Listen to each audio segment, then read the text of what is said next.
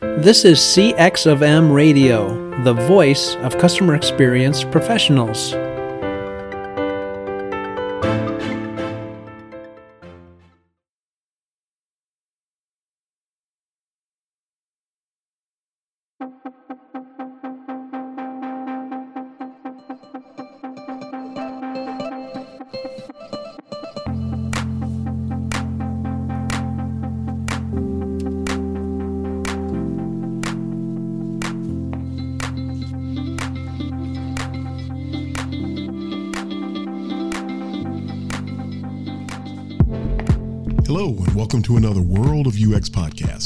This is your host, Darren Hood. Thanks for joining me today, and welcome, as always, a special welcome to those of you that are listening for the very first time.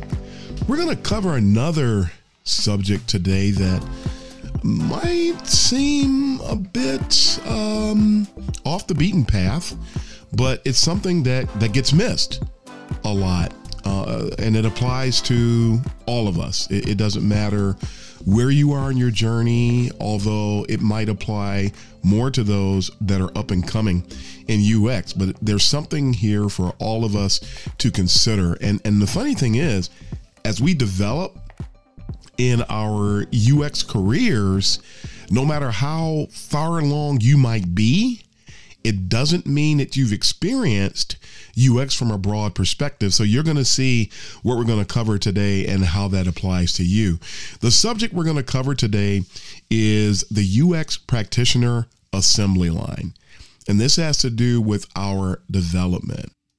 Before we ramp up today, though, I do want to give a an acknowledgement, um, and it is uh, with great sadness that um, I actually lost a very dear friend of mine um, who was, uh, I won't get into the details, but I lost a very dear friend of mine who passed away um, roughly a week and a half ago. And, and, that person has been near and dear to me, very close to me and, uh, over the years. And really, one of the reasons that I've had success on this podcast is because of that individual um, because that person was a on the radio here locally in the Metro Detroit area where I reside. That person was uh, a sound engineer and really knew so much. I would not have achieved the quality of sound that I've achieved on this podcast without that person's input, without that person's education, without that person's guidance. Uh, I'm not going to say the person's name. Uh, but uh, just gonna gonna miss that person dearly. I'm very very uh, um, very happy and very fortunate to have been impacted by him. Uh, and I'm gonna gonna miss him tremendously. So, and I'm starting to choke up just a tad. So, but uh, gonna miss my friend uh, D. I'll just say D. Uh, and some of the people listen to the podcast actually know who he is. So, just giving him a shout out today. I would not be where I am uh, with my quality, with my direction, with my ear, uh, had it not been for the the input and the guidance that I received from him uh, over some many, many, many years. Uh, so just just thankful and just want to have a moment that I'm dedicating to him. So let's go ahead and get into this topic, folks. The UX practitioner assembly line. And and yeah, I'm using a metaphor again. And and this time I want I want people to picture a, uh, an automobile that's being assembled. Of course, we're talking about assembly line, right? So you've got a vehicle, and and I'm not well versed in what happens with the vehicles as they're assembled. What I do know is that the vehicles are put together piece by piece. They are put together in a very methodical way, and it, it, the the people who are behind this assembly pay painstaking attention to detail to make sure that the vehicles are are assembled in, in a high quality manner.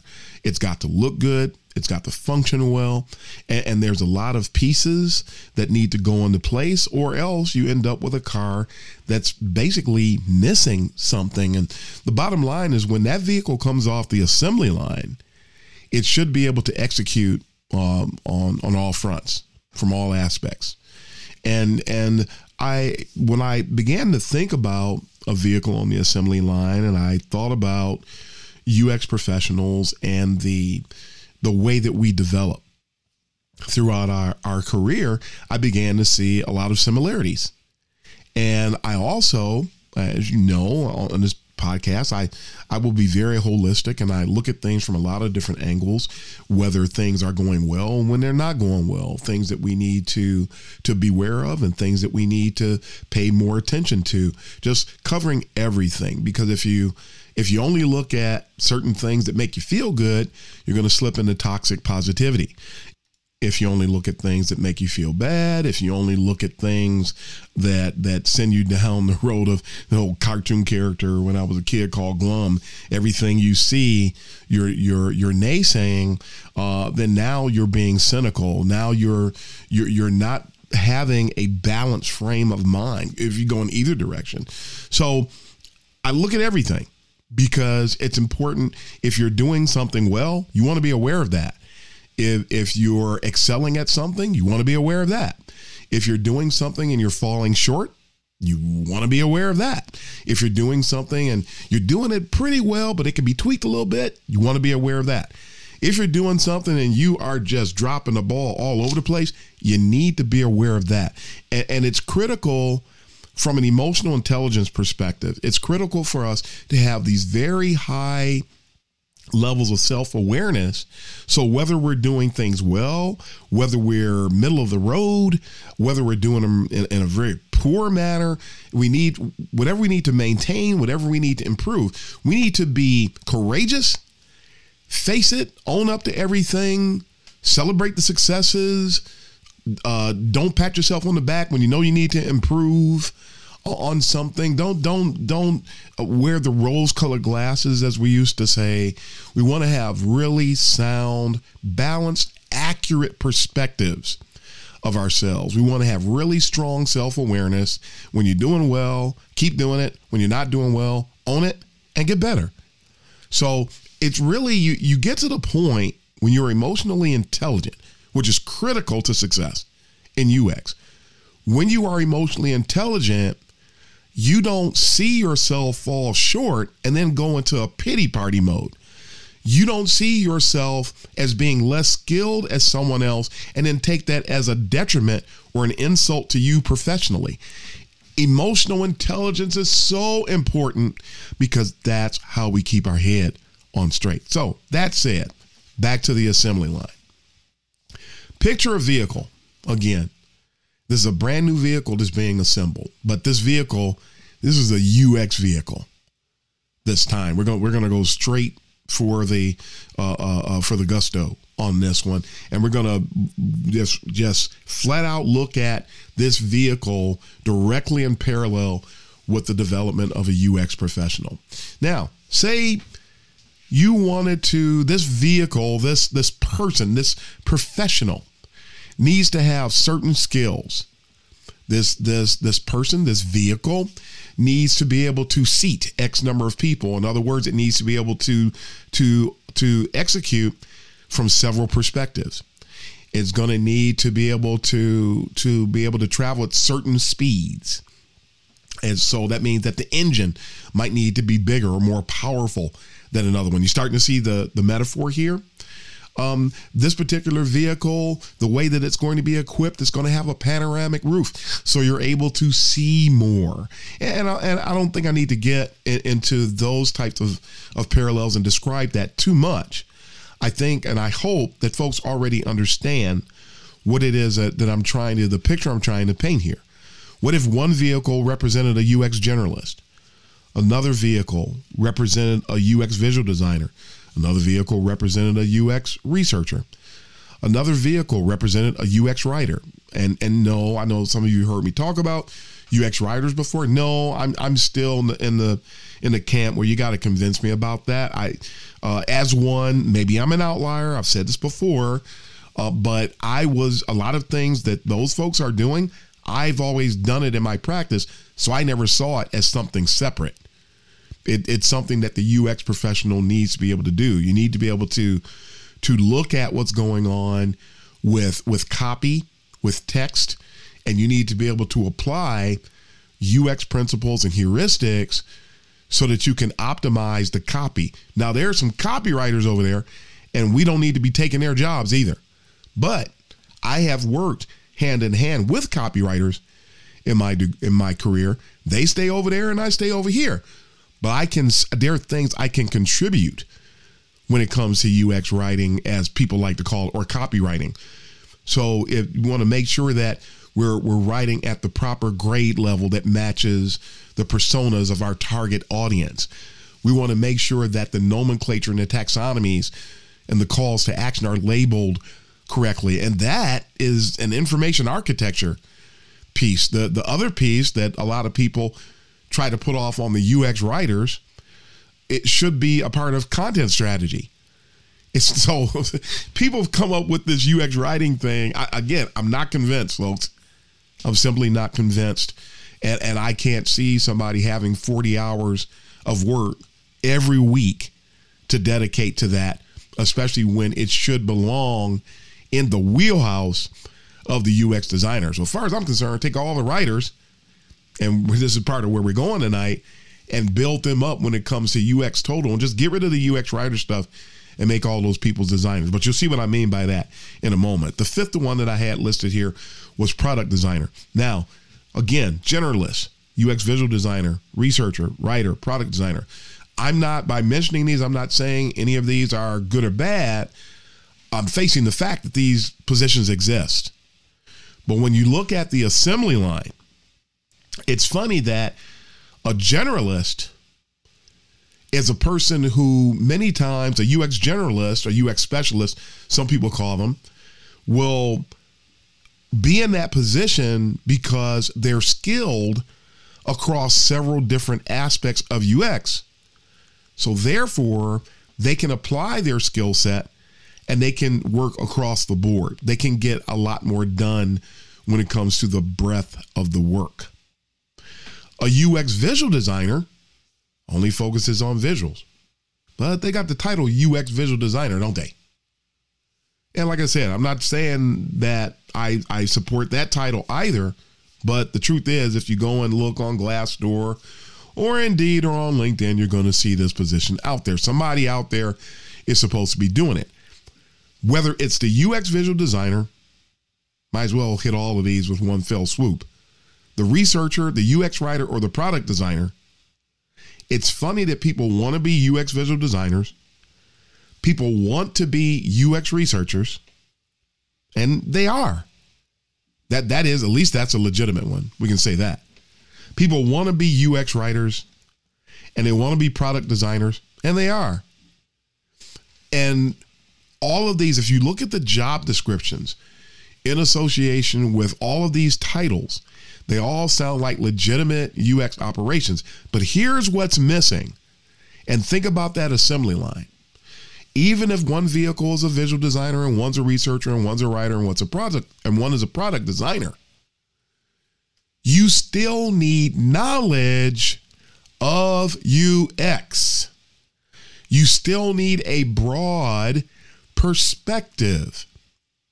If you're a researcher, and this is happening a lot. And there's a ton of UX researchers and UX researcher roles out there. And people are conducting research, but they don't know anything about information architecture. They're conducting research, but they don't know anything about proper typography practices. They're conducting research, but they don't know anything. They don't have any heuristic knowledge. They have no personal heuristic repository when you don't have a broad perspective of the entire discipline of UX, didn't say you had to be an expert, but you need to know something. You are going to have a very difficult time. It's practically impossible to be in one of those positions without having a broad perspective of UX because no matter where you are in the UX spectrum of operation, it takes knowledge of the discipline as a whole to really execute that other position that you're in with high levels of excellence. Go out to Glassdoor, go out to LinkedIn again, go to Indeed, look up a product designer role. One of the things that you'll find when you see these product designer roles is that the job descriptions sound like they're talking about a UX person.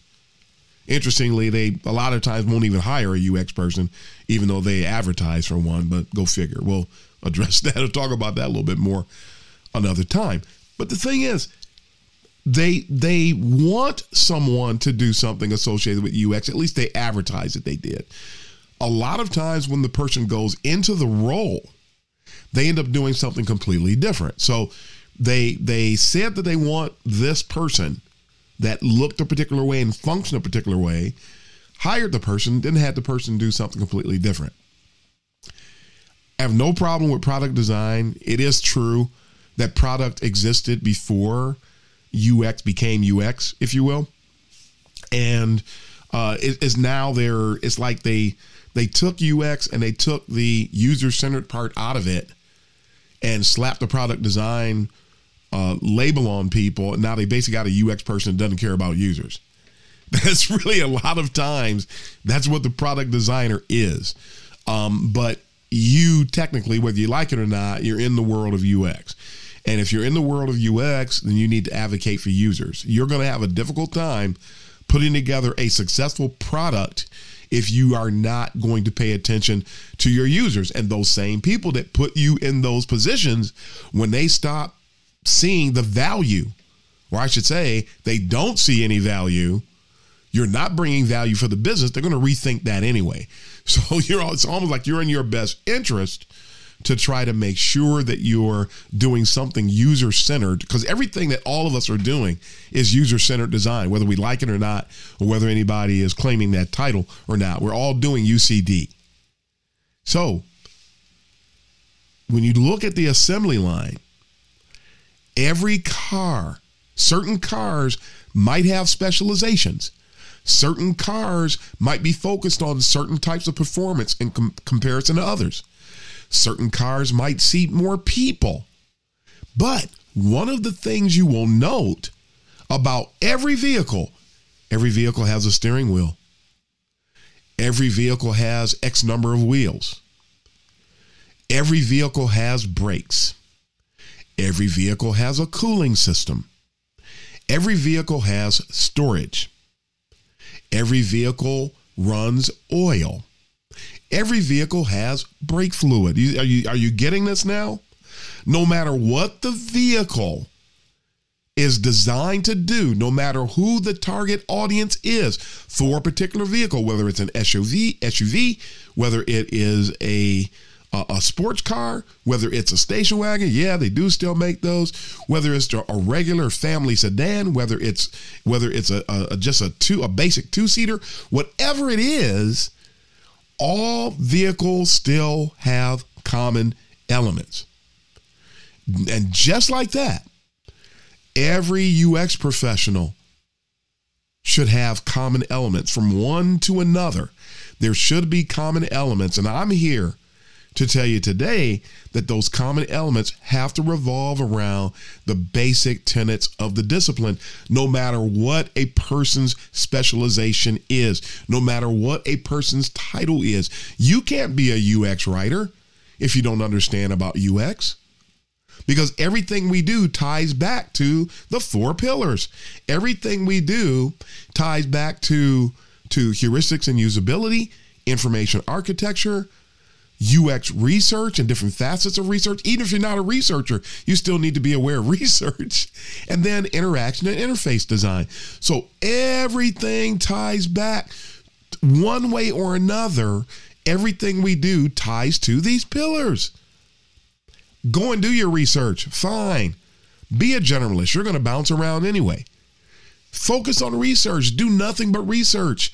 You're still going to need to know something about the other facets of the discipline so you have a better idea of what to perform research on. You'll have a better idea when your knowledge is broader about the discipline of UX, you will have a better idea of how to design your research. Yes, folks, you can't just be a researcher. Researchers have to design research. So that means that you need a broader set of knowledge. You need to know more about how the human brain operates. There's certain things associated with psychology that will come into that will come in handy and help us to to optimize our function in one of these positions. If you're a product designer, even if you are one of the people that just focus on certain certain things and maybe your company is they just will not let you do anything UCD oriented. What's to stop you if you want to excel at being a product designer? What's to stop you from still doing things from a heuristic perspective. Heuristics will still either inform a new design, inform redesign, or guide you so that you're not wasting the company's money and time on testing things that have already been proven through heuristics. Remember, heuristics are best practices, proven principles, common conventions. There's a whole host of data behind that. And if you don't, anybody who does not work based on an extension of the four pillars is basically operating either from a bias perspective, a genius design perspective, or just an opinionated perspective. And, and UX and opinions don't work well together. UX and egos don't work well together. Folks, you're on the assembly line, you're being put together. I don't care how many seats are going to be in your car, you better have some brakes. I don't care whether the car there used to be a time that, you, that cars didn't come with air conditioning. I do not remember the last time I saw a car that didn't have air conditioning in it. But if say if you did or did not have air conditioning, you're still going to have a steering wheel. You're still going to have windows. You're still going to have a windshield. More than likely, you're going to have a defrosting element for the rear window. You're go- if you don't have a cooling system, you're still going to have ventilation. So every vehicle has certain things that it's going to have. And if you have 50 vehicles on a lot, those 50 vehicles have a lot of things in common. And if we are going to drive this discipline the way that we should, if we're going to excel the way that we should and could, if we're going to bring value to our organization. If we're going to represent the discipline properly and help the the C-suite and our and our clients and our stakeholders to have confidence in us we need to build ourselves and make sure that we have these certain common denominators in place. And that's what's going to help drive the discipline of UX today it's not common. We've got people that are coming off the assembly line with no wheels. We've got people that are coming off the assembly line of their own choosing, mind you, because some people choose to get educated their way instead of understanding how education works.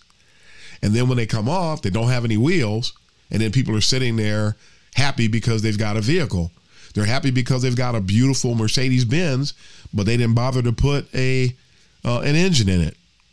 They they uh, they've got this fantastic Bentley, and they're telling everybody how proud they are of the vehicle, but it doesn't have a gas line in it. It's not going anywhere. Neither one of those vehicles are going anywhere. And these are the people who complain that they don't they can't get a job. You're not getting a job because you're not qualified yet that somebody is not convinced you're going to bring value and they're not going to hire you until they are convinced that you're going to bring value and and and I've said this before and I say it again that exists even when you're a senior, even when you're someone at my level, you will have trouble finding jobs because, you know, things just shake out in a really weird way sometimes. So so get used to that because that's going to happen your entire career more than likely. But if you make sure you're qualified, if you make sure that you've got your wheels, you've got your windshield, you've got your steering wheel, you've got your gas line, you've got brakes, you can function, right? The fact that somebody hasn't bought you, you're the car on the lot, The fact that somebody has not quote unquote bought you doesn't take anything away from you. You're still a vehicle, you're still legit, you're still equipped, and someday somebody's going to come in there and they're you're going to be exactly what they need and they're going to take you home for their own. And, and so the parallels are the same, the metaphors should be painstakingly clear at this point. But let's go ahead and make sure that we get ourselves built. Stop jumping off the assembly line. Stop trying to go through so fast. We need to make sure that we're all together. And if you're missing something, go back and get that part. If there's something about the pillars that that's not operative in your life as a UX professional, just go back and get it. No shame, no big deal. Just go and get it. Everybody can grow, everybody can thrive. And truth be told, there's enough positions for everybody. We just it just takes a while for all, all of us to to line up and get it what we're looking for today and what we need. So does everybody get it? I hope so. This is the UX practitioner assembly line. Keep this metaphor in the back of your mind and keep building yourself. Okay? Good deal? Everybody got it? All right. That's all the time we have for today, folks. So, this is Darren Hood, the host of the World of UX podcast, signing off. Happy UXing, everybody.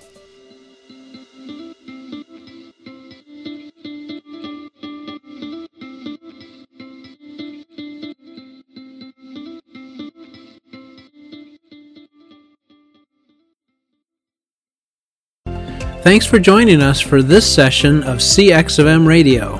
Be sure to rate, review, and subscribe to the show and visit cxofm.org for more resources.